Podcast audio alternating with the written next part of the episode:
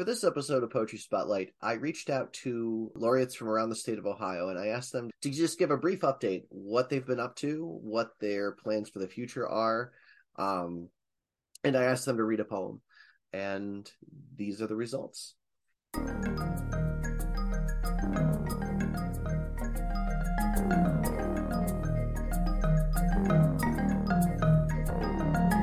Johnny, thank you so much for joining us, and you are our first interview for the Laureate Report, and and take it away. What have you been working on? Well, um, my name's Jonie McIntire. I'm the Poet Laureate of Lucas County, Ohio, and um, you know what?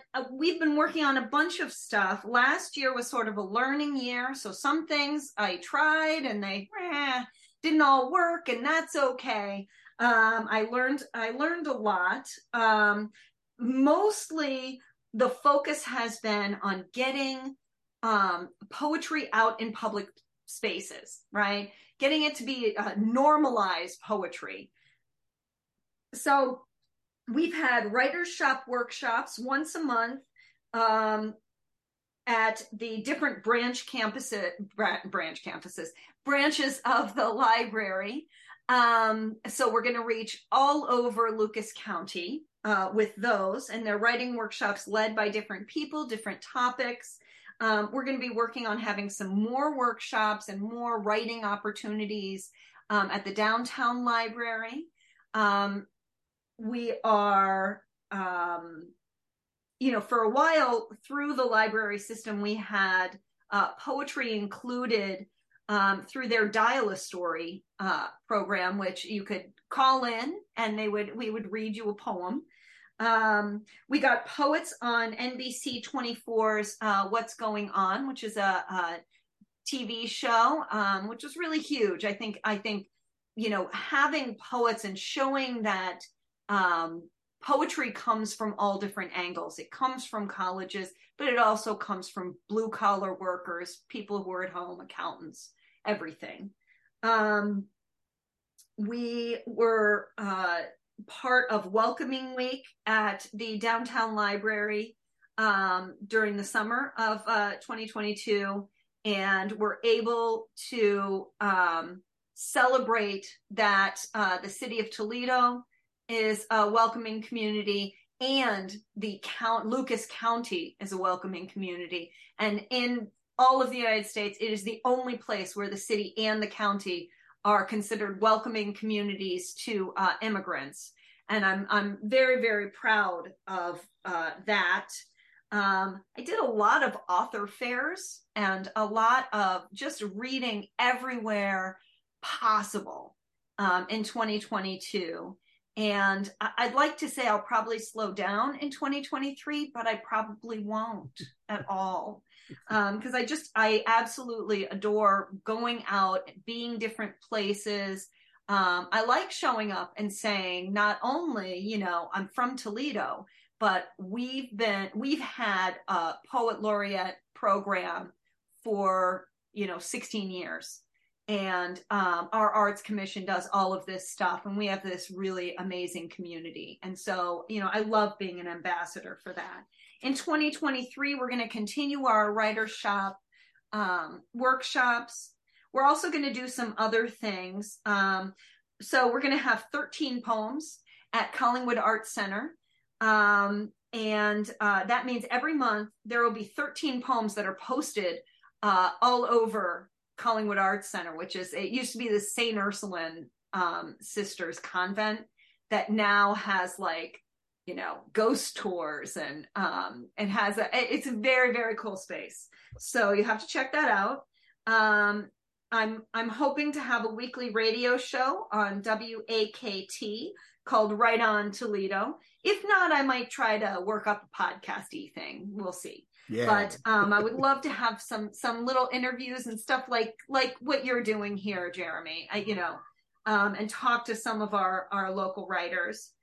Um, we're going to collect uh, Toledo poetry, some some um, writings from the past, um, some people who have done books already, um, who've had events in the past. Um, I don't want these things to fall into obscurity. And so, you know, I'm I'm right now I'm in the process of of looking for a way to archive some of these materials, and um, it looks like we have a, a really good possible space at U T, and and I'm very hopeful about that.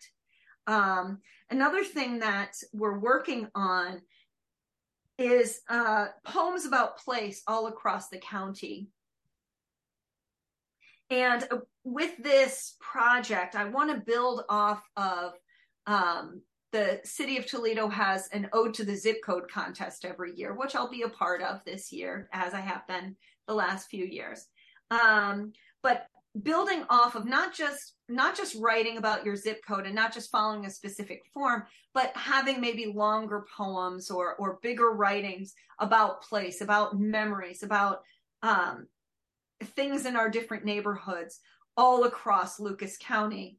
Um, working on collecting some of those things, maybe a, maybe an anthology, maybe a collection, but more than that, um, being able to have maybe placards, maybe some some visual representation of these poems all across the county. So that's that's a project that I'm I'm going to be working on. Um, it's kind of it's a, sort of a bigger project, um, so it might take some some funds, raising some funds, but it goes hand in hand with something you and I have talked about, um, it, which is the shared cities readings. Um, and, and the whole idea, which I know you'll talk about later, and, and we'll, we'll, you know, rope some other poet laureates in and, and, uh, let it grow. But basically the idea is we have poems of place here. We have a fantastic, um, a fantastic set of places to go in Toledo and in Lucas County. I want people from other cities to visit us and for us to show off, for us to do readings at different places and share what we've got here. I want to go to their locations, and I want our uh, poets and writers to go off campus, create that greater village, create that greater community, um, so that, you know, not only do we know Toledo has a lot of stuff, we know that um, all of these other cities, all of these places all around Ohio, and really even into Michigan for, for us in Lucas County, um, there are a lot of talented writers and there's a lot to show off. We want to them to know us. We want them to know us. That's what I just said. We want to know them too, but mostly we want them to know us. That's yeah. it. That's my role, isn't it? Yeah. Ultimately. Absolutely. um so that's that's a very very the the quick rundown of uh some of the things that are that are going on. And then frankly, it's just like a job uh description. At the bottom is the little asterisk and whatever else we think of, right? So you know that's where it is right now, but I'm absolutely sure that during the year we will add on whatever else we think of, whatever's going to work and whatever people really want. Um, I'm down for. Excellent. A lot of irons in the fire. That's wonderful.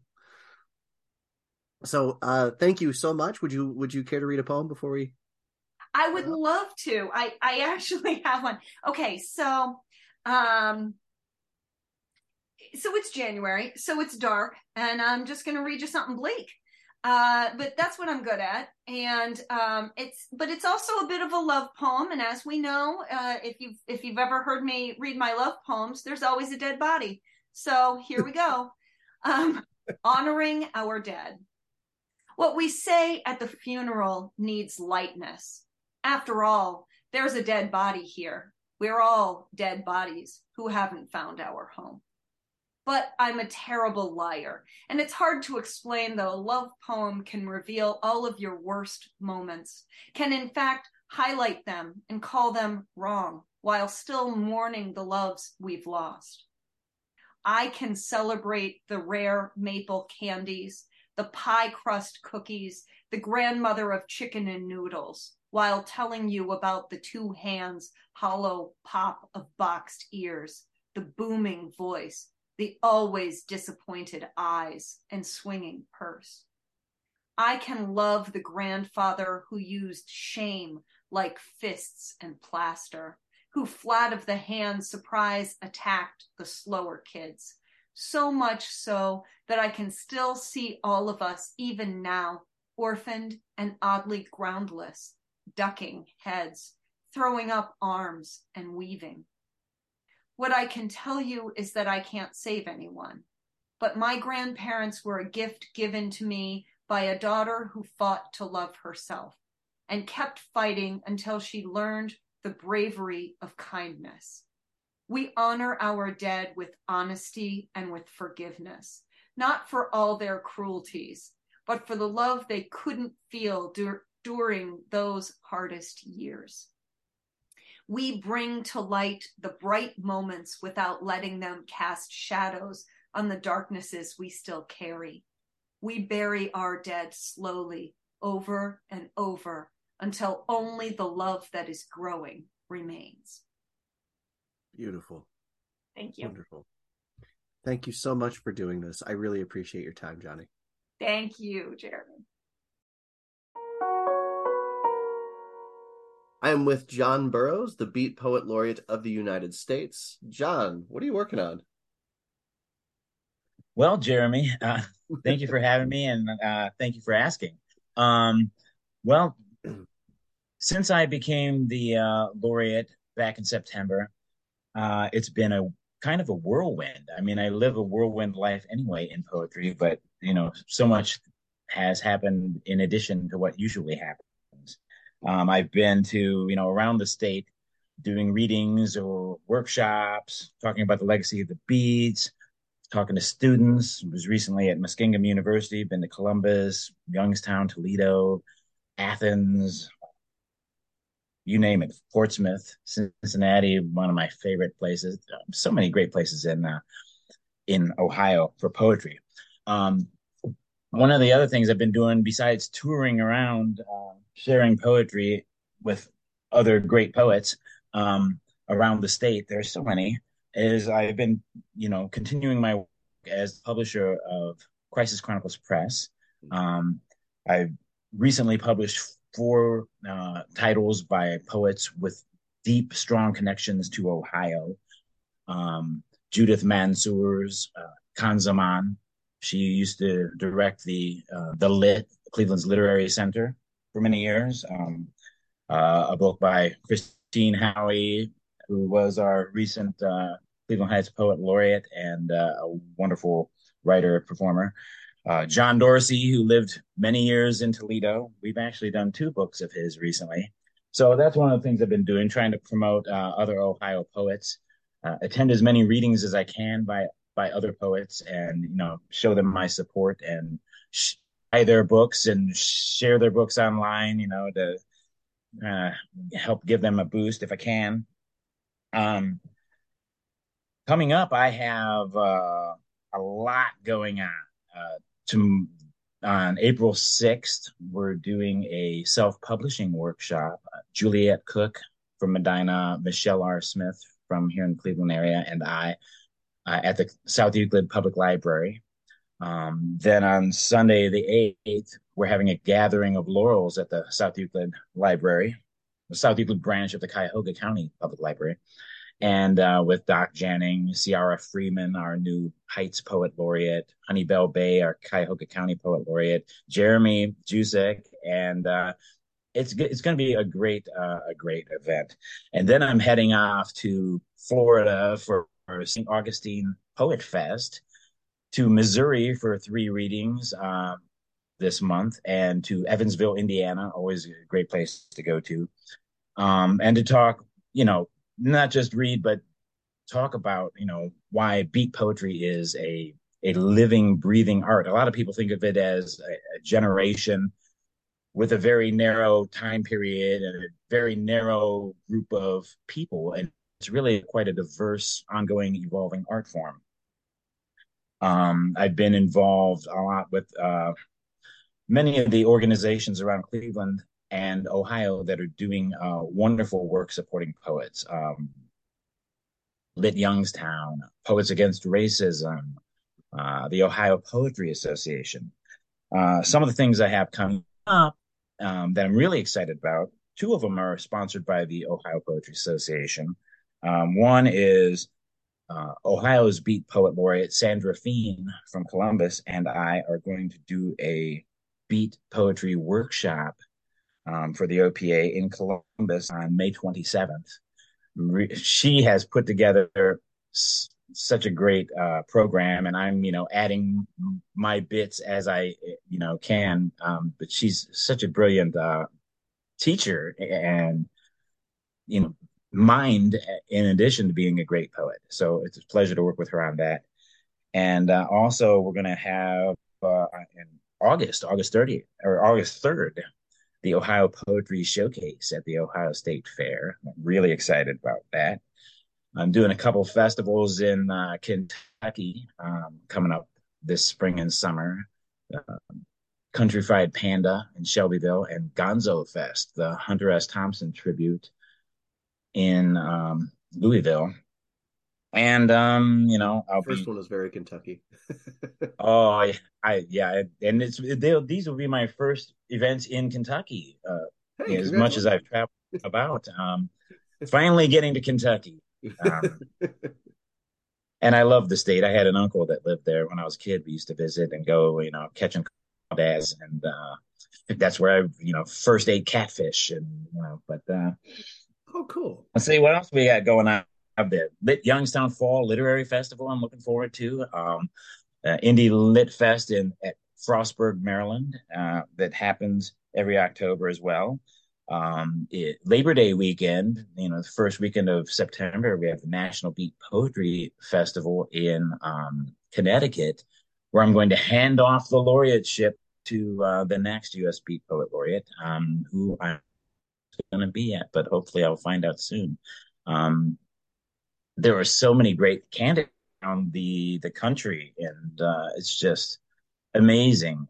I, when I was first selected, I was like, why are you picking me? You know, when there were so many great people. But, you know, I've I, I've I've embraced the role, and, you know, um, I'm looking forward to passing it on to someone who, you know, may be worthier. Um And uh, let's see, what else have I been doing, and what else am I up to? Well, I Um, really, uh, I've been writing a poem a day through this. We have this online uh, group with a few Ohio poets, and I think a couple others that aren't from Ohio, who are uh, writing poems every day as they can, or, you know, you, you can't always do it, or, you know, you don't always have or the inspiration, but, you know, it's been good for me because if I know other people are watching, I'm more likely to follow through um, on writing something.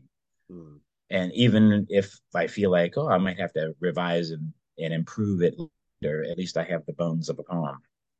So I've been trying to interact more with other, you know, it, during the pandemic, I got so um, kind of wrapped up in just being at home and hybrid and, you know, working on my press and working on my stuff. And, you know, and I got out of the habit of interacting so much with uh, other poets. So part of what I've been doing during this laureateship is really trying to reach out and be a parts of, be a part of things. You know, I also have, that was the Facebook Poem a Day group. I'm also in a, an email Poem a Day group, and uh, also a Renshi group where, you know, every few weeks or so, I have to write a poem um, that follows a previous poet's poem.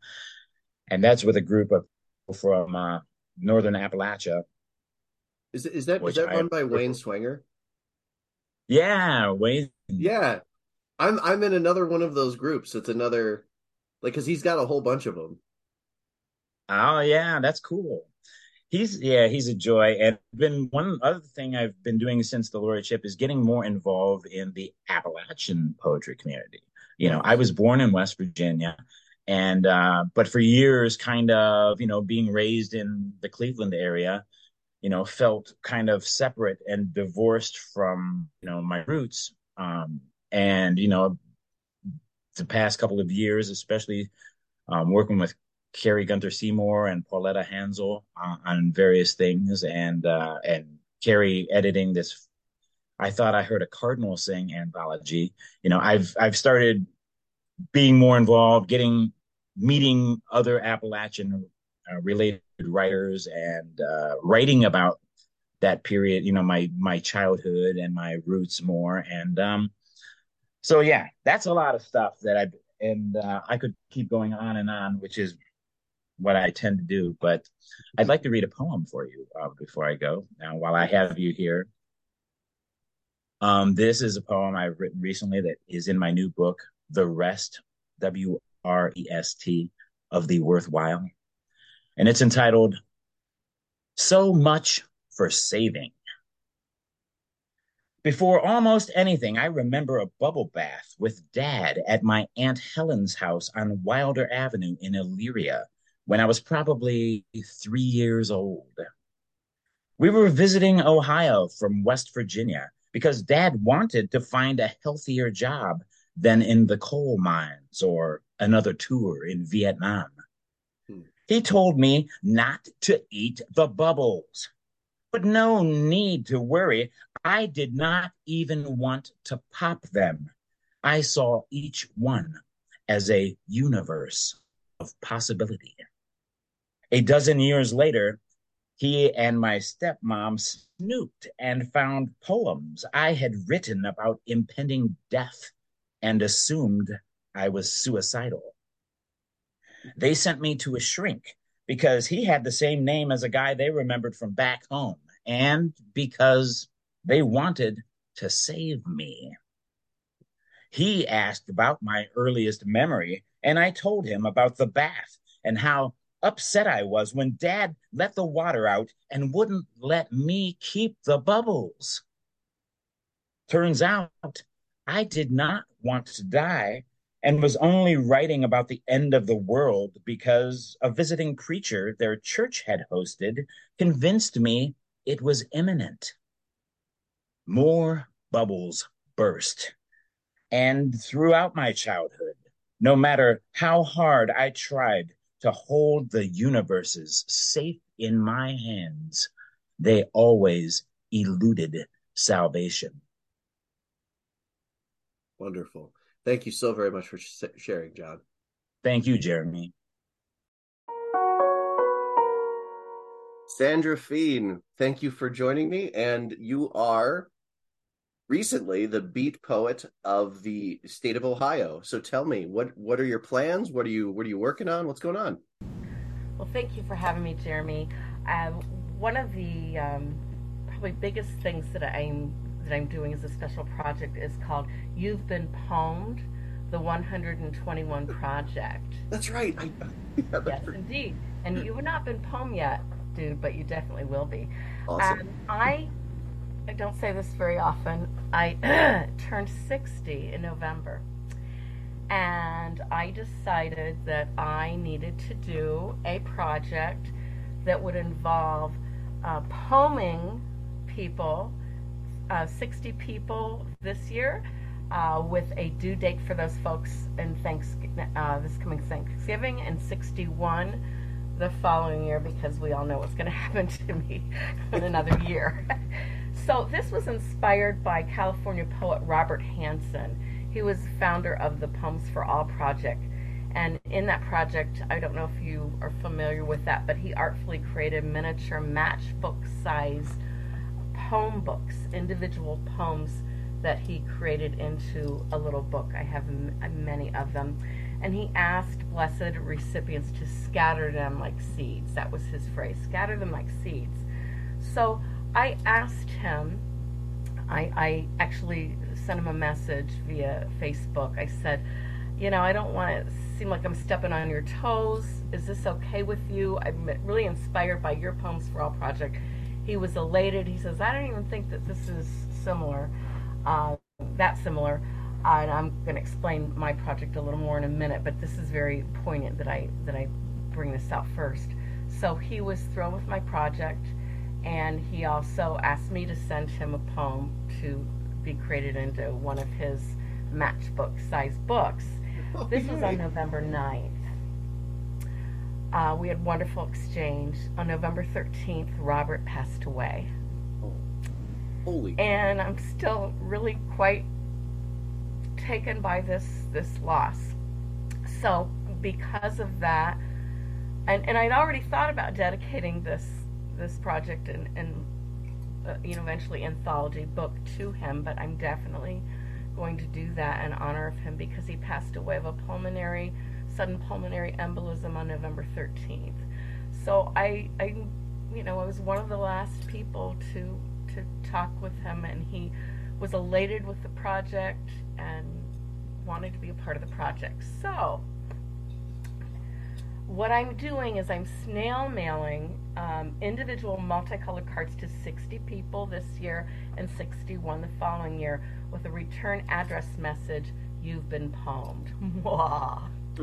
And I'm asking people to write a short poem on any any form, any topic, and, or a poem that you've already written. I, you know, I want this to be really effortless and just fun, and disperse it in a surprising and or random act of kindness way, whether you want to disperse it as you're waiting in the dentist's office among magazines, whether you want to put it in the potato chip aisle at Kroger, whether you want as you're give, uh, giving your server her tip, his or her tip at a restaurant, you want to hand that poem to that server, however you see fit, or if you want to specifically deem that this poem is going to be given as a gift to someone, you know, you can do that too. After you do this, then my expectation is that you email me when and where you disperse the poem, uh, a little commentary about it if you'd like, and your name and where you live. So that's that's my kind of special project for, for everyone. Um, I think most people have seen on Facebook that uh, the national, U S National Beat Poet Laureate John Burroughs and I will be doing a workshop sponsored by the Ohio Poetry Association um, May twenty-seventh at the Co- Cooperative Chess Cultural Center in Columbus. And we'll be talking about what it means to be a beat poet back in the day when it first happened, and what it means to be a beat poet today. And we'll, it'll also be generative, so we're going to ask people to kind of get into that beat vibe and and try to write like a beat. And I personally think we all exude that that beat vibe, and I, I'll talk about that in the workshop. So that's happening in May. I've, I'm working on two collections about my dad, and the one that I, who has dementia, and the one that I am especially excited about and almost finished with, I'm co-authoring with Cliff Tryons, who was a retired journalist and Pulitzer Prize winner. So I love to just ride on his coattails. Uh, we attend a weekly men's group that our fathers have been attending for decades. I was baptized as an honorary gal to be in this men's group. And it's about what we hear our fathers say and their friends in the group, what we've learned from them. And it's titled, "There is a Rock on Martin Avenue." And I'm not going to tell you any more about that, other than this book is almost finished and we're really excited about it.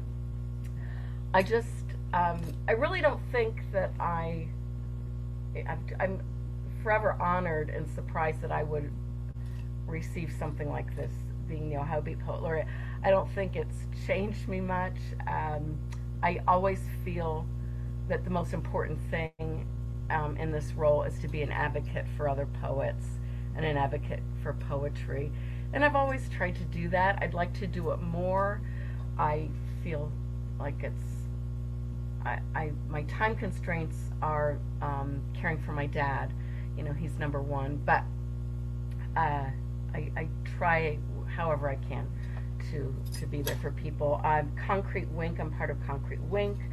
We've got a, a prison workshop with Lima prisoners coming up. I'm really excited about that. Um, in April, we've got Poetry at Sitwell's, a reading in May. I'm honored that I'm going to be reading for Mosaic of Vo- Voices venue in Troy, Ohio in June. Um, there's just a lot of different things going on. I've had some past readings I feel so happy about that I got to do, but I'm, I mean, I know I need to be mindful of time. Uh, but... Um, I love the, what we just did at Pennington. Um, that so was a wonderful fun. thing. Yeah, that was um, crazy fun. Yeah. Uh, Kat Russell ha had a wonderful reading that she invited me to be a part of in October in Barberton. I read with Kat and Juliet Cook. That was extremely important for me to do that because I, I highly read. I just have such reverence for both of them. Um, and I had a reading with Grammar Gramercy with Chuck Sammons and Nick Maciossi and Charlene Fix and James Borders. And so it's just always a delight when I get to read with people I love. And I think I probably need to start wrapping it up, don't I? We're right about at time. But before we go, could you please share a poem? Okay. Are you sure we have time? We do have time. Okay. All right. I, I'll read, um, I'll read a, a, this is a prose poem. Uh, it's just going to be in the book, There's a Rock on Martin Avenue, and I'm not going to say it more. Salt with spice. No woman wants to date a man in his eighties or nineties, Bob laments. I try to reassure him the right woman is out there, one who wouldn't care about age, that a gentleman is quality worth more than quantity of days. Bob squeezes my hand, sighs. There doesn't seem to be a longing stone unturned at our bi-weekly breakfasts until a T J's pal learns of Bob's clandestine lunch. I just came from Unity's church admin meeting and Donna announced you're her boyfriend. Wilma's daughter Lori casually mentions, then winks. Bob spews his coffee. It peppers his breakfast wrap. It is the only news that brings us in unison to look up from our sanctuary of waffles, pancakes, truffle-sized butter dollops, ham that looks war-torn, bright yellow omelet squares, and varying shades of gray. Bob's cheeks are pinker than Wilma's rejected slab of ham. Listen, people, we've had a single lunch. I cannot believe she made that announcement, he says incredulously. She is not my girlfriend, and no one was to know because of her. Then pauses. Situation. Situation? What situation? Is she the oldest pregnant lady? Wilma laughs. Dad tries to suppress his smattering of giggles while Lori rolls her eyes. Wilma was the first to reach out to me when Mom died, sitting beside me in the church pew my first time back after Mom's memorial service. She took my hands in hers to bring me comfort throughout the church service and told me how much she loved Mom. As she holds Bob's hands today, the same compassion is authentic and strong, but time and the congestion of her illness has infused a Joan Rivers spice to our fellowship. Donna Shmana, why Donna? Wilma entreats. What's her problem? She's yours. And she chuckles and sips her coffee. Bob's response is tense and laborious. She's separated but not yet divorced, so no one was to know that we had. And he pedals his mezzo piano voice to pianissimo when he p repeats his dark word, lunch. Just what do you think you're doing, honey? Don't you know she collects husbands? Then Wilma winks at us all who wonder what final dessert of words will be coming. Bob increases his volume with conviction. In all fairness to Donna, bless her heart, her first two husbands died, so she only will have divorced once. Then he pats his lips with his napkin. Wilma laughs and cups Bob's cheeks in her hands. Oh, honey, how do you think those first two chumps died? She killed them, and you're next, honey. You're at the top of her list. Now pass me the salt, please.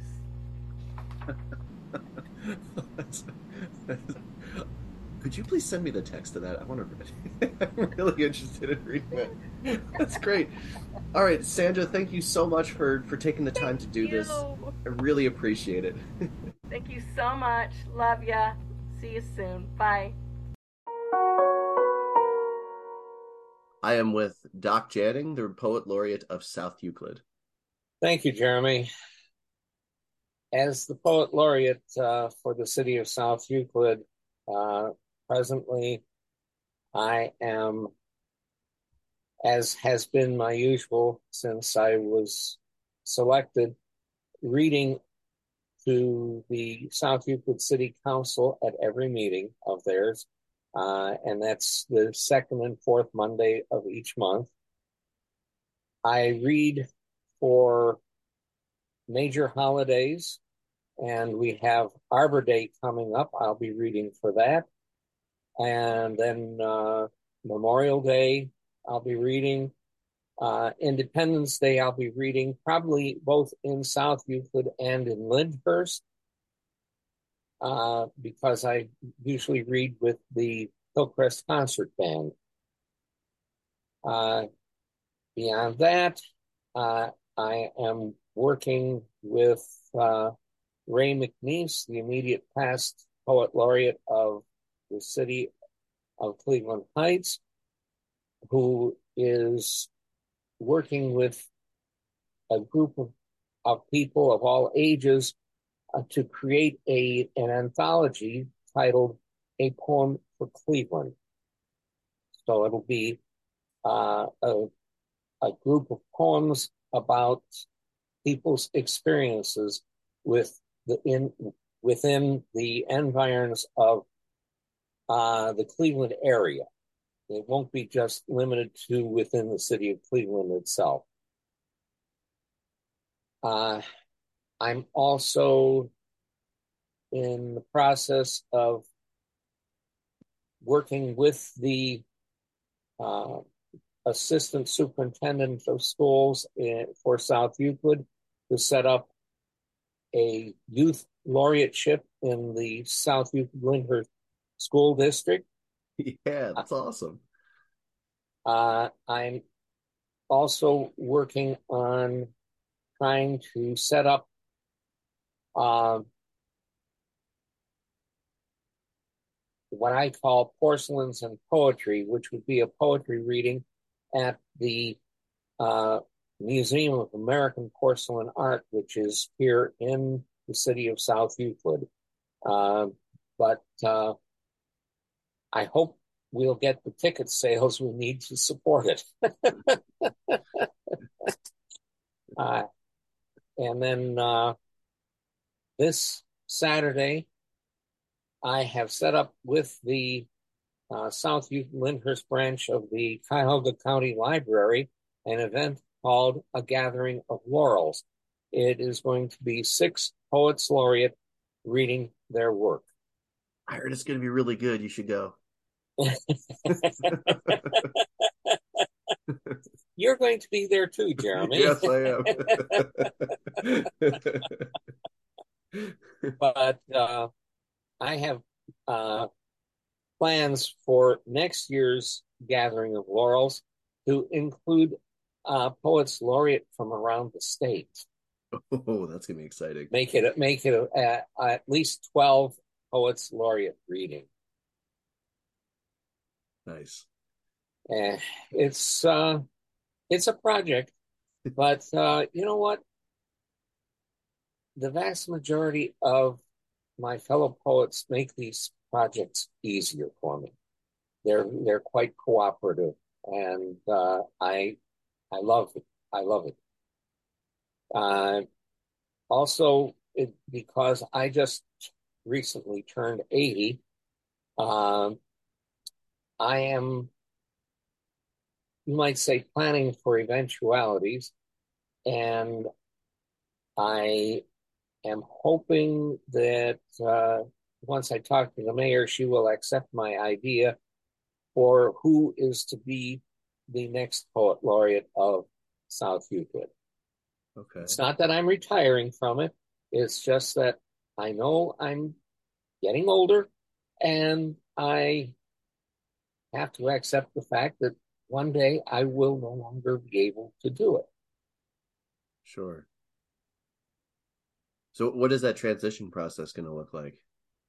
Well, it's super early. uh, I don't know whether the mayor will just uh, appoint the person I have selected, or if uh, they will go through a, a uh, selection process, uh, although I don't think they really went through a process because I was the one who had proposed there being a poet laureate in South Euclid in the first place.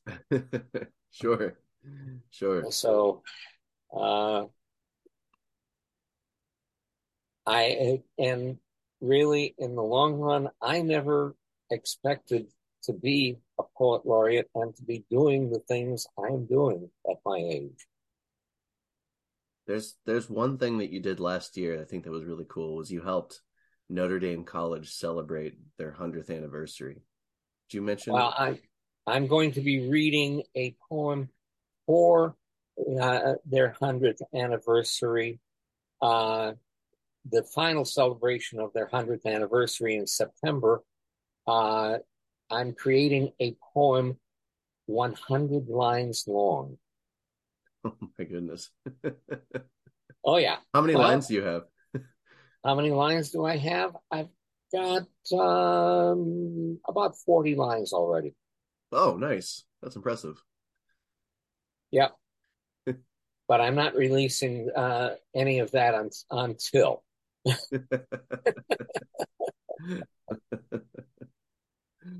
All right. Very cool. Do you have any other projects oh. or things you want to mention? Well, one other project I'm I'm working on right now is a uh, a younger friend of mine uh, who I've known since uh, he was a, a young man in scouting, called me up and he said he wants to read a poem to his bride on their wedding day. So uh, he asked, he he gave me some basic information and asked me to create a poem for him to read. That's so sweet. So I'm doing it. I love it. Excellent. And uh, I, besides working on, well, I'm also working on uh, finalizing a manuscript that I want to submit for publication. It's only going to have about one hundred poems in it. Only. Hey, I've written more than two thousand. I believe it. Yeah, I mean, you, you've been going to the West Side Workshop for a number of years. I know how the depth of your work. Well, I'm uh, the West Side Workshop only once in a blue. Uh, I've been attending the workshop uh, at the South Houston Lyndhurst Library for uh, close to ten years now. That's wonderful. Well, would you like to read a poem to take us out? Would I like to read a poem? Hmm. Would you love to read a poem? This is a relatively new one. It's titled Mazarin Waltz. The Mazarin Waltz, a waltz of midnight blue, a blue tinged with fire, the fire of passion and love, flowing from the well of time, a waltz of dream, of dreams dreaming us, as being we become, a waltz of convergence, an ascension of souls, a waltz of the multiverse and the forever, beyond forever. Thank you. Beautiful. Thank you so very much for taking the time to do this, Doc. No, thank you for inviting me. Wendy McVicker, welcome. Thank you for joining us. And you are no longer Poet Laureate, but you have some excellent things to talk about, and I think it would be great to hear your reflection. Thank you, Jeremy. Well, I don't know about excellent things to talk about, but it it is a wonderful thing to be offered the opportunity to reflect on something that is, has been tied up with a bow. Not that my life and engagement with poetry in my community, which is Athens, Ohio, Athens County, and Athens City, um, is over. Anything but, anything but um, one of the perks, I think, of being named Poet Laureate of one's community is that people who maybe didn't know that this was something you did, because frankly, let's face it, really, a lot of our poets are um, invisible, you know. Um, people seek, you know, people who are interested seek them out and know about them, but there are lots of other people who um, who don't know yet, perhaps, that they love poetry, will discover they love poetry through contact with a poet laureate. And what that means is that that doesn't go away when you stop having that label that you get to wear. Um, you're still, you're still, well, I was poetry lady. I was a poetry lady in my community before I became poet laureate, among other things, but poetry lady, because I spent a lot of time in the schools here. And um, so I would, you know, I'd run into kids and they would be like, oh, there's the poetry lady. Uh, so that doesn't end. Uh, being poet laureate, though, meant, I think, that I could reach lots more people. Now, the irony of my time as poet laureate is that I was named in February of twenty twenty, and we all know what happened in March of twenty twenty. Mm. And so my big project, which had to do with trees, came to a screeching halt. And all of a sudden, I, who um, I'm not a social media person, I'm not a technology person, but there I was, having to serve my community.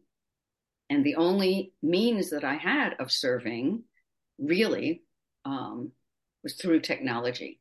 And um, so I was kind of dragged kicking and screaming, if you like, into things like video, you know, recording myself reading poems that I would then put on our Athens Poet Laureate Facebook site. I have to say that I have been, from the beginning, a reluctant Facebooker, but I knew that I, this was how I could connect with my community, you know? So I would put these Monday morning poems up every week um, that we called Silver Linings poems. And, and those reached a surprising number of people. And a surprising number have told me that they miss They miss them, but they're all up on YouTube. And so if someone needs a Silver Linings fix, they're all there. They can find one. Um, and another thing that I I ended up doing was record talking with a bunch of local poets, um, local and regional poets, about their work and interviewing them, and uh, much as Jeremy, you do. Um, and those... Those conversations are on SoundCloud, but they were produced through W O U B, which is our local N P R station. Um, and so these were ways I tried to connect with, I tried to offer poetry to my community for the good of their spirits, for the good of all our spirits, because our spirits have been sorely tested. Um, I think we, that's probably true in this time anyway, but a pandemic really, that really hit us all, as we know, very, very hard. And we really needed, we just really needed some, some, you know, just some good medicine going through that. And poetry was the medicine that I had to offer. Um, one thing that was not technological that I really enjoyed doing was chalking poems on the sidewalk. Uh, my neighborhood is is uh, close in to, to the center of town neighborhood. There are sidewalks everywhere. And when no one could go anywhere into any public places, we were all out taking walks in the neighborhood. And people, I noticed that people were leaving messages for each other on the sidewalks, you know, a happy birthday message or a miss you message. Uh, I saw um, scavenger hunts chalked on the sidewalk, and that's I thought, awesome. Okay, isn't that wonderful? And so I thought, okay, poems. I'm going to put poems on the sidewalk, and and people people took pictures of them and po- and reposted them. I also also posted them on the Poet Laureate page, and I would sit on my porch and I would hear, I would someone would go by with a child, and they would stop and they would read the poem together, and maybe they would say a few words about that, and then they would continue on your walk. And this just gave me so much joy. Um, so that, of course, that was a rather fair weather project, because I wasn't going to go out when it was seventeen degrees out and chalk poems on the sidewalk. And what would happen is I I'd put the poems out, the rain would come and wash them away, and then it was time for another poem. And that that was really fun to do. So I'm really happy when I think about these things. I'm happy that some of them persist in, you know, in in the ether. Um, and the I got to do some collaborations, like with music students from O U, with uh, singing our feminist choir, Calliope, here in Athens, with our Passion Works studio. Um, we figured out ways of connecting through poetry, which for me is what it's about. And I think that's probably enough babble from me for right now. Shall I? Greatly yes. appreciated, greatly appreciated. Thank you. Would you like to hear a poem? You mentioned hearing a poem. I would love that. All right. I'm going to give you a poem from my most recent chapbook, Zero Adorer, from a small press in Northern Ohio called the Orchard Street Press. And this is Salt. We came from the salt sea, and we sprinkle salt on our food to remind us of home. We crave the taste of salt on our tongues, of salt on our lovers' lips. When it snows, as it did here yesterday, our hearts hum like tuning forks to the salt sparkle on branches and in the dark hedge. Here in the heartland that beats so fierce, I dream of the ocean. The moon and her tides draw me to the edge of land. If I ever get there, I will not look back. I will turn to salt. Beautiful.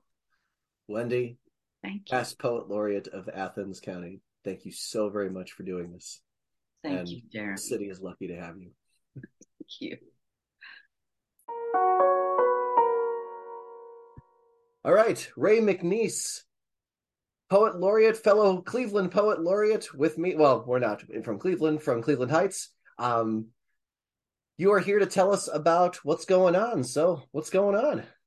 Uh, well, I am at the very end of my laureateship, which is, was extended for a year due to COVID because I wasn't really able to do a lot of the things. Uh, the first year I got in, we, everything was locked down, so we couldn't do any of our usual ekphrastasy events. A lot of the great projects, of which I had several dozen that I wanted to uh, undertake as Poet Laureate, did not uh, materialize. So Uh, kindly, they decided to extend my tenure another year, but I am coming into the finish line of said year, last year now. However, the caveat to all that is that had I not been extended for a year, I would not have applied for the American Academy of Poetry's Poet Laureate Grant, which I was lucky enough to receive, uh, which has precipitated yet another laureateship. Um, and I'm completing that uh, in June as part of the Poem for Cleveland project through the American Academy of Poets. Excellent. Cool, cool. So um, over the course of the year, when we finally were able to um, get things going midway through the second year, um, we started once again doing ekphrastic events, but we started doing them. I think we did the first couple via Zoom. We were just talking about Zoom. Uh, but then we were able to get back in the gallery masked. And uh, and then eventually now we, we our masks are optional. Um, so, but I was able to do, because they were outside, one of my projects for the Poet Laureateship was the haiku hikes, a k a. Ginkgos. And I did several of those. And I, well, I did uh, seasonal haiku hikes. Haiku books are normally broken into seasonal sections. So I did a spring, so, spring, summer, fall, winter haiku hikes for a couple of years, uh, and and we were able to make, have those happen because they were outside, and so we didn't have to uh, mask up. So now everything has kind of come a little bit more back to normal, although I don't know that it'll ever be such. But um, we are starting to do the last. Uh, I'm in my last ekphrastic event, um, uh, so I have completed Um, the fourth of this season. So we do two in the fall and two in the spring. And the next Poet Laureate of Cleveland Heights will take up the fall and winter um, uh, ekphrastic events, which are uh, gathering together other poets to comment on the art shows, the art show openings, which are different themes every every show. So that that's kind of the main body of what the Cleveland Heights Poet Laureate does. We read it. I mentioned earlier when we were talking off the page that um, I did the, um, once a year we go before the Heights Council and read a poem. And I did haikus one year. And then last year I did a, a poem about Snowflake Bentley because it was a snowy day that day. And it was a poem I had been working on. Um, so, you know, we do those kind of things. We're trying to expand the role of uh, what we do. I, I wanted to do a lot, but of course, because of COVID, I was not able to do so. But um, that's something that the, the new Poet Laureate of Cleveland Heights and University Heights, I guess I can say that, because by the time this is broadcast, it'll be a fact. Um, University Heights and Cleveland Heights are combining into one laureateship, which means the, the Poet Laureate will We'll cover both of those uh, domains. Um, so that that is big news right there. So, Ray, tell me about the Poem for Cleveland project. Uh, I shall, indeed. Actually, it, as I mentioned earlier, COVID kind of wiped out one of the programs that I wanted to do for Heights Arts, which was something that is in my bailiwick. I, I've been a social worker with elderly, and I've been a teacher. Um, so I combined the two. I was I wanted to do a project for Heights Arts Of uh, I learned so much poetry from my uh, paternal grandmother, Z- Zelma. She was an Appalachian root woman.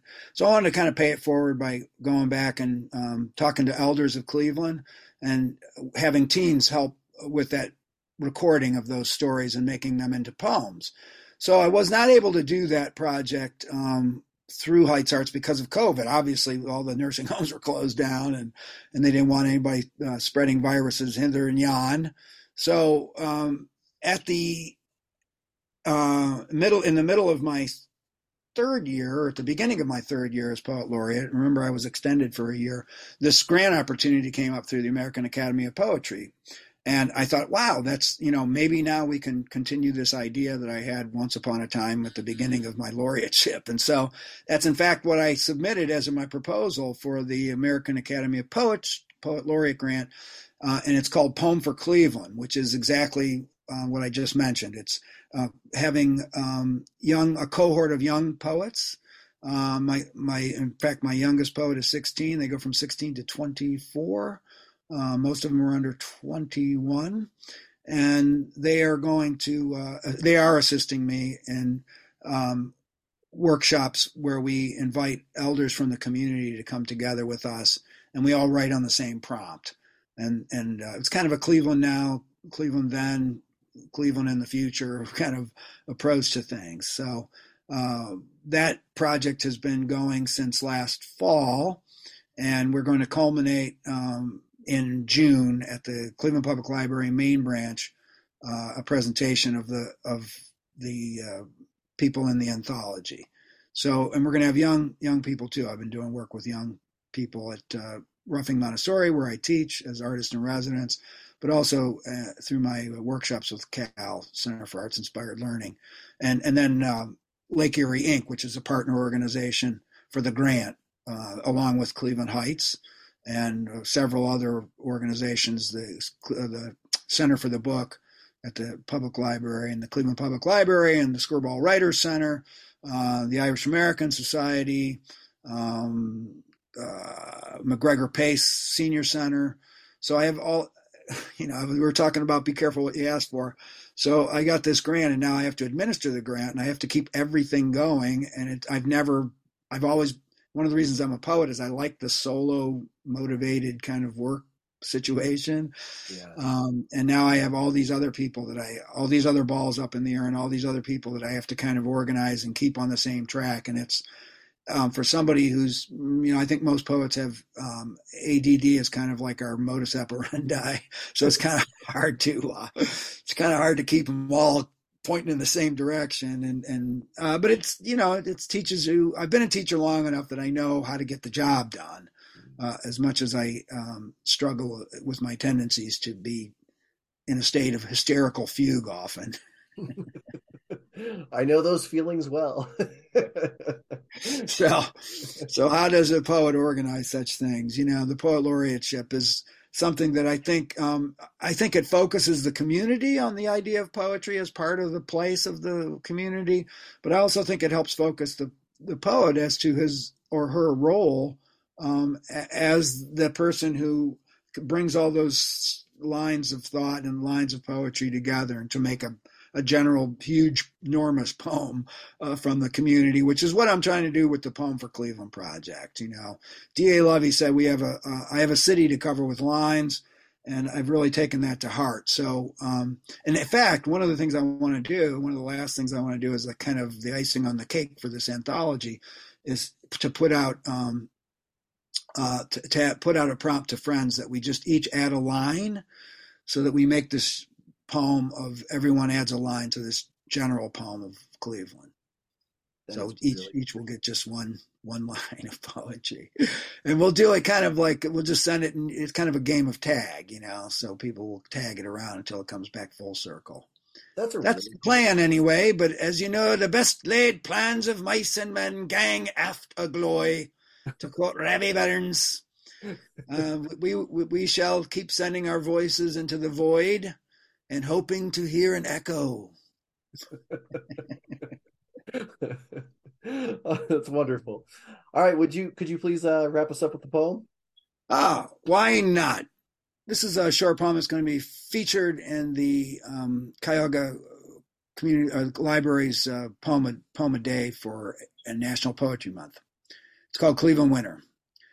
Cleveland's flats look brighter in winter when the sun blares full force over sooty snow piles, bridge rust glowing above post-apocalypse postcard.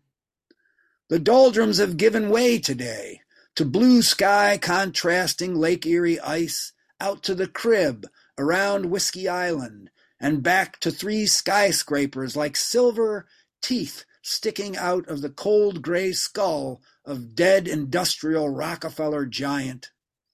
This world freezes faster than it thaws, and burns more quickly than it grows. Today, Cleveland stands out clearly, as if it will not all melt away someday. Beautiful. Thank you so very much for sharing.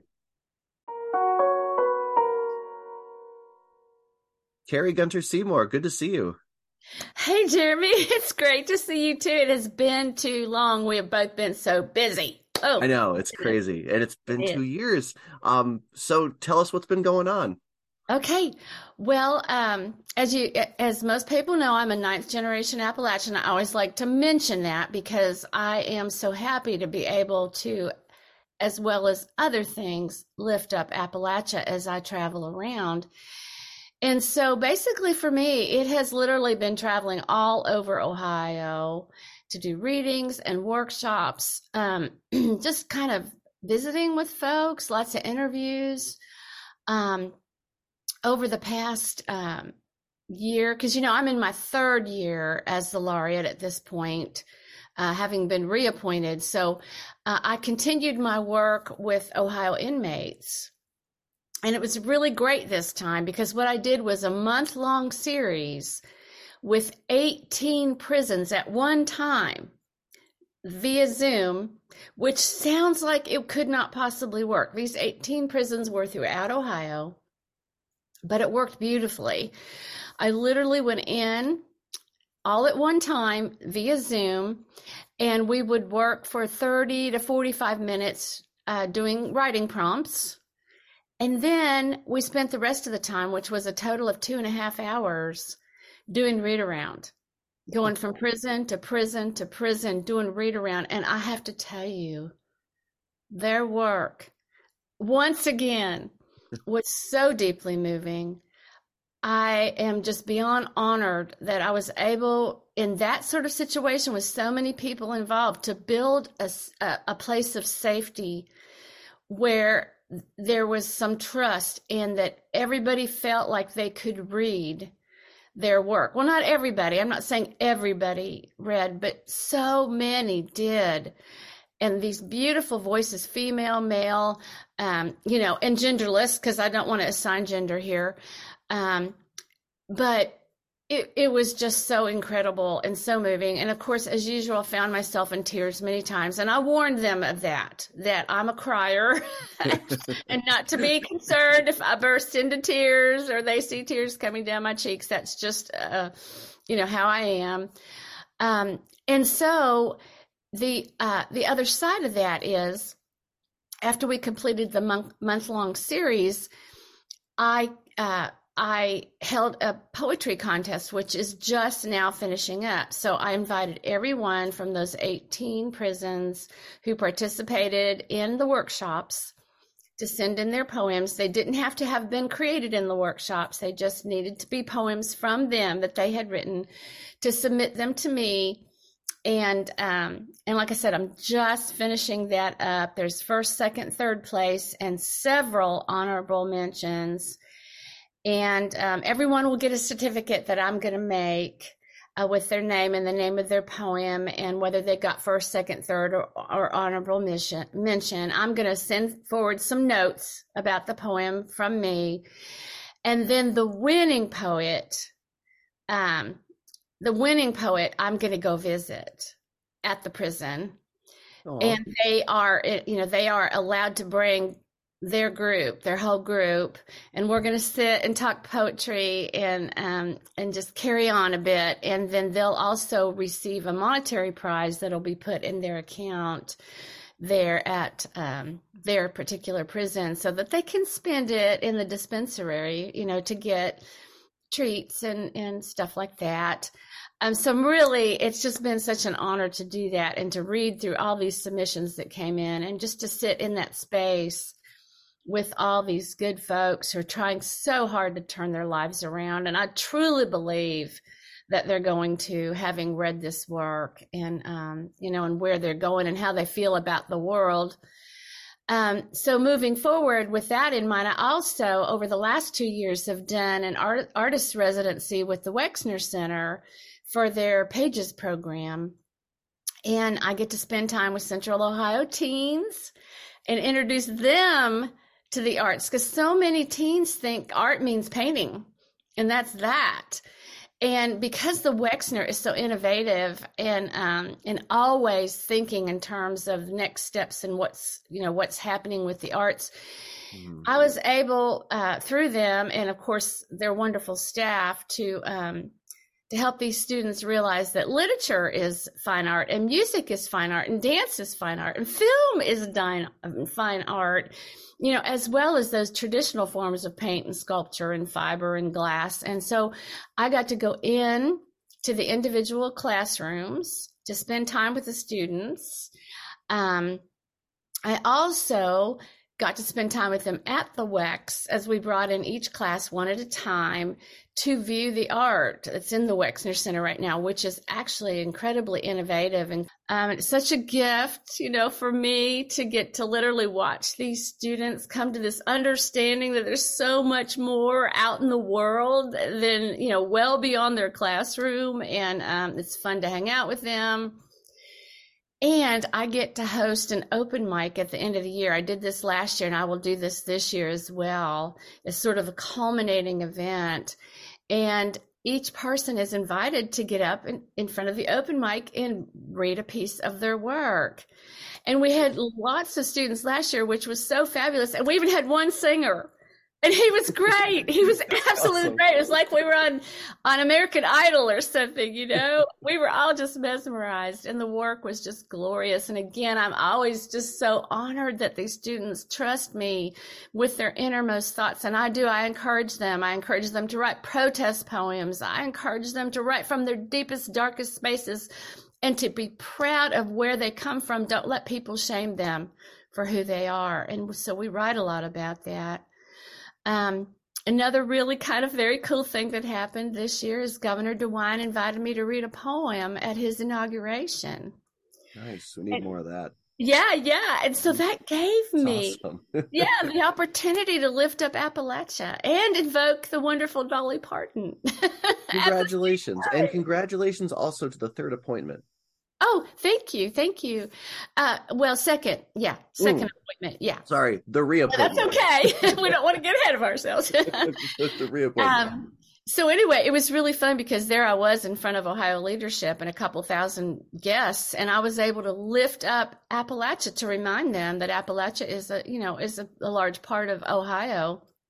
Um, so of course, all this last year, I continued to travel throughout Ohio with our anthology. Jeremy, you're part of that. I Thought I Heard a Cardinal Sing, Ohio's Appalachian Voices. We ended up doing about twenty-one events, I think, uh, in the reading series for that. And so I got to meet literally poets from all over Ohio. I feel like it united Southeast and Southern Ohio with with Central and, and, and Northern Ohio. I just feel like we all kind of got to meet people we never knew before, which was just uh, wonderful. And as a recap for that, I got a fifty thousand dollars grant from the Academy of American Poets and Andrew W. Mellon Foundation to create that anthology. It is one of a kind, and it's focused on Ohio-based Appalachians. Um, and some people wrote about Appalachian history or landmarks or lore if they weren't basically Appalachian, which was great. And so I am the founder curator of a seasonal performance series called Spoken and Heard. And so I have carried that on. I started that when I was the poet laureate of Athens County.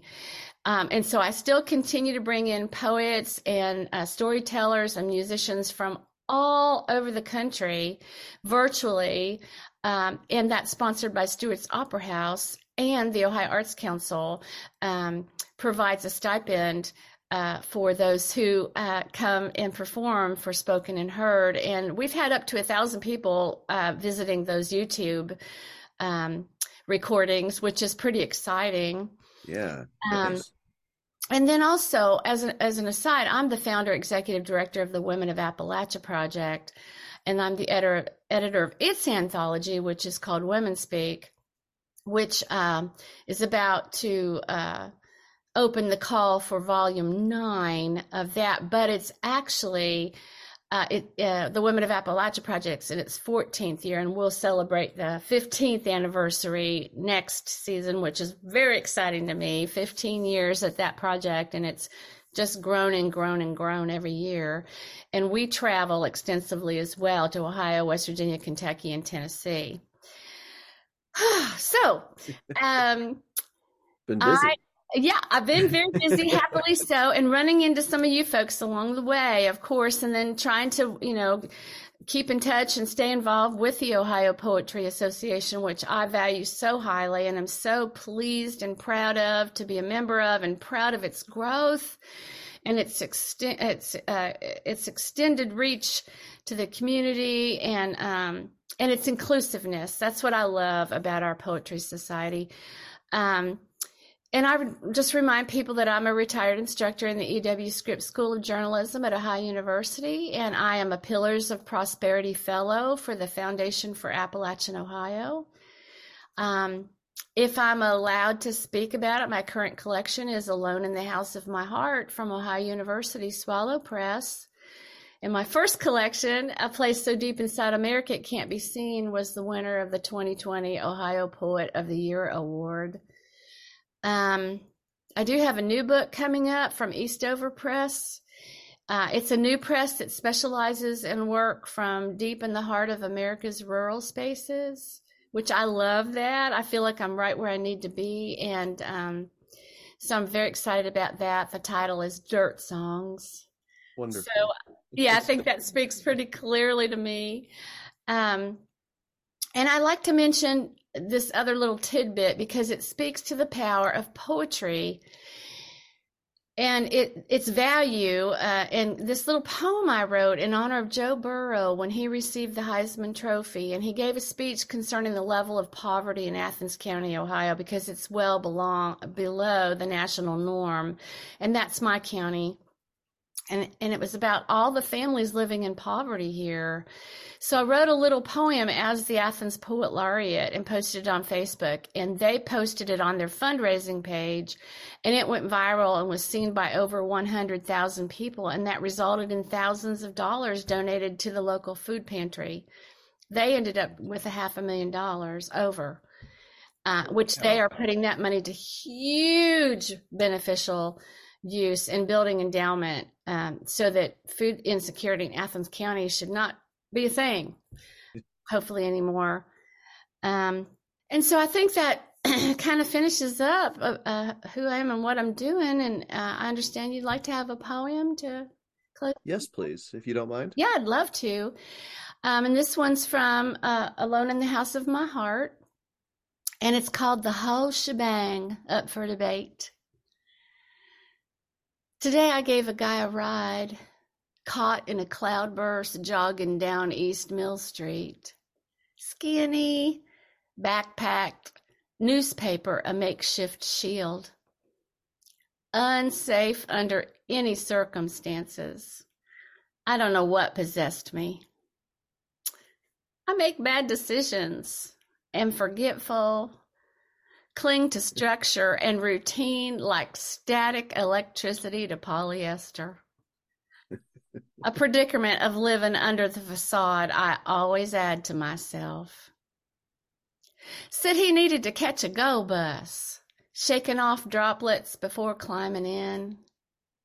He gabbed about Thanksgiving plans, his mom's cider-basted turkey, Grandma's pecan-crusted pumpkin pie.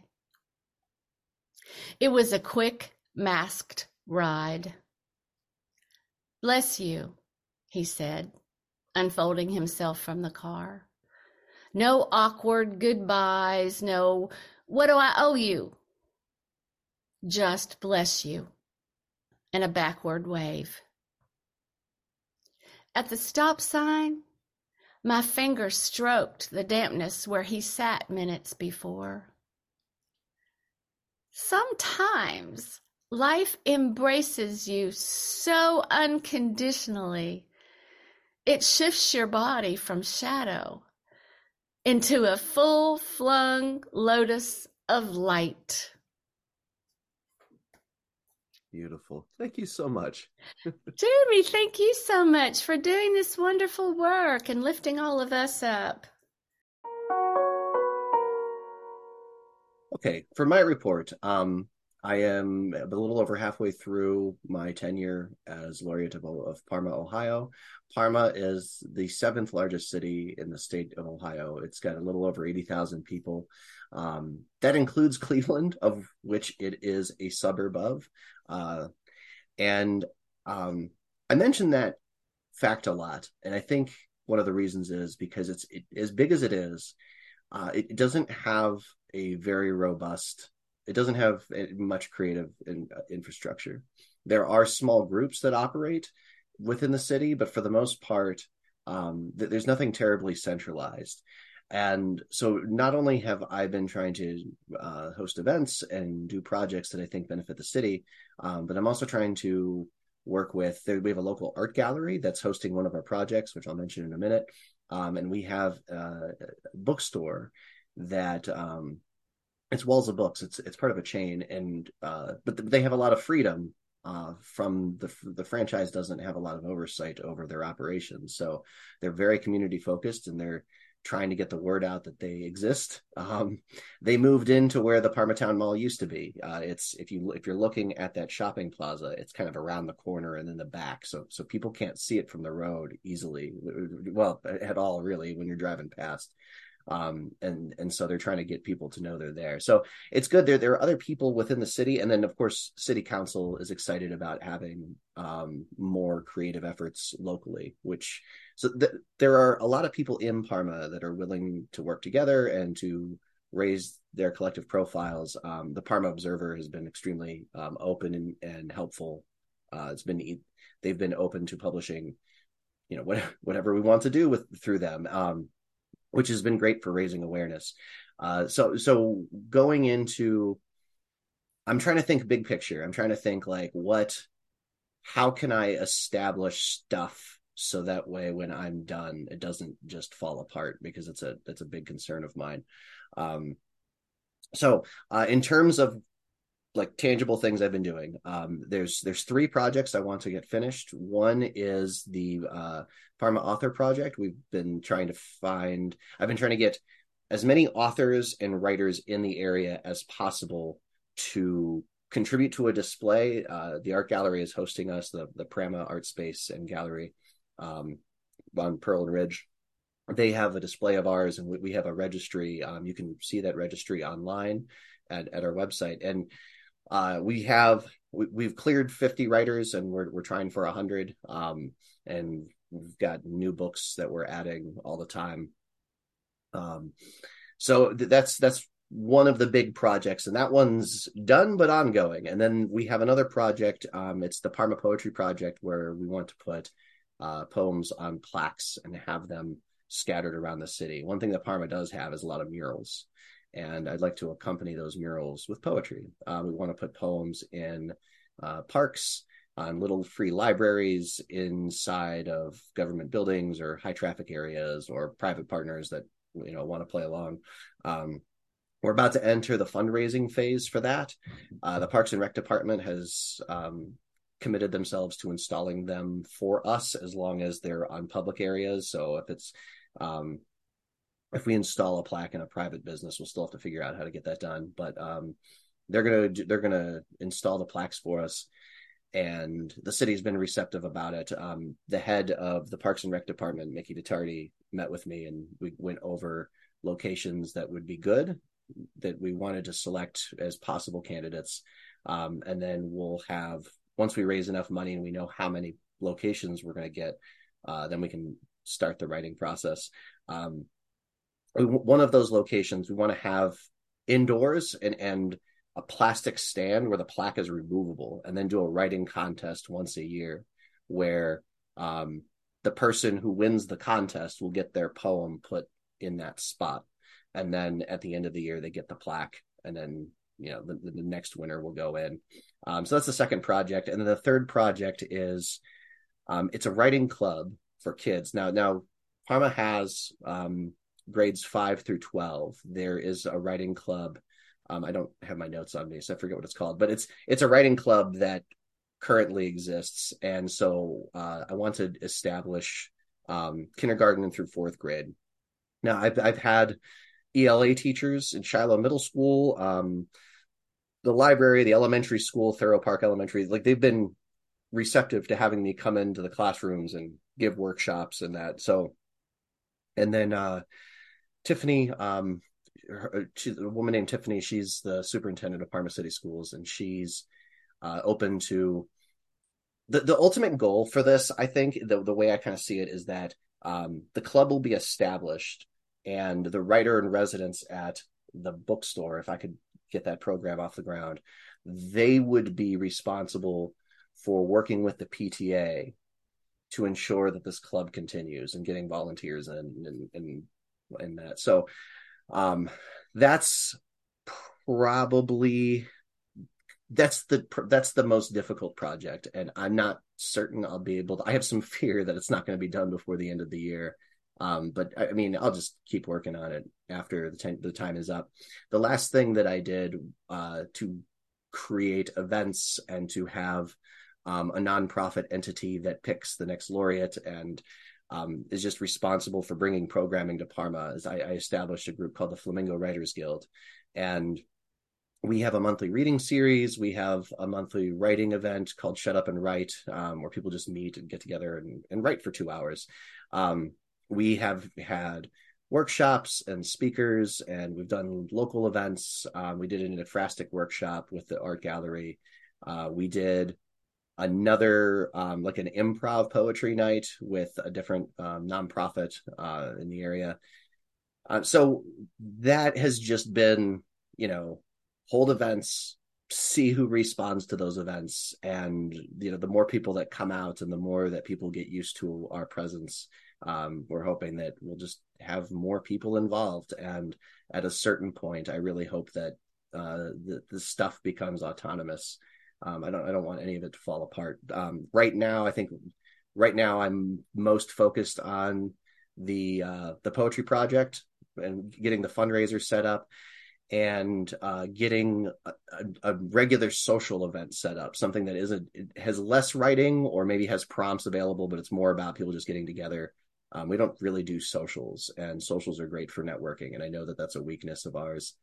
Um, and we have like other minor things. Um, there's a, there's a, a, a historian, Doctor Ward, who is working with us for uh, the Myanmar uh, Literature Project, which is basically we've been collecting articles and materials and um, communications and documents and videos of uh, the the junta's takeover. Since we've been collecting stuff since the coup started two years ago, um, and and we have a micro press, um, and we're publishing our third book this summer, and so that's been used to raise a little bit of money. Not much, but you know we don't need a whole lot right now. Unfortunately, we. Um, Or, or fortunately, I mean, it's it's fortunate, it's double-edged sword there because, you know, if your operating costs are low, then you can continue to operate without much pressure.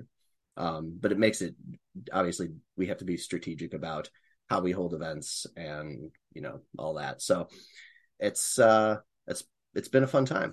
Um, all right, I'm going to read a poem. This is called The Wall of Books. Um, this is about the... the back bedroom in my grandmother's house.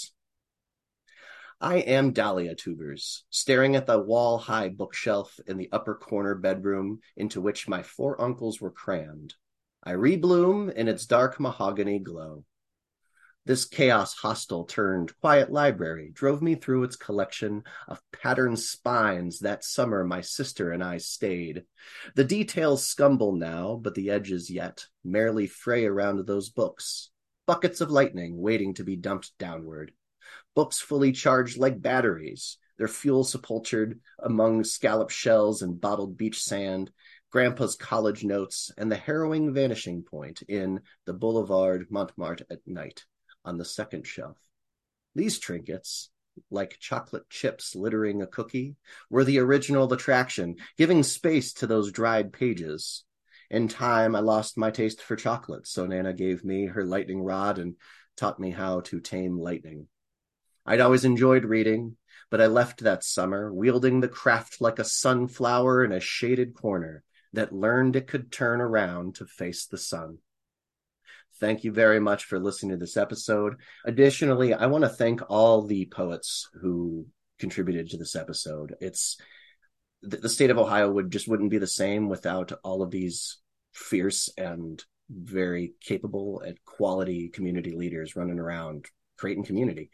Um, I, it's it's astounding and it's impressive to watch everyone else work. So I want to thank each of them for their service to the community, the time they spent on on this episode, and the time that they're going to spend knocking it out of the park for the rest of the year.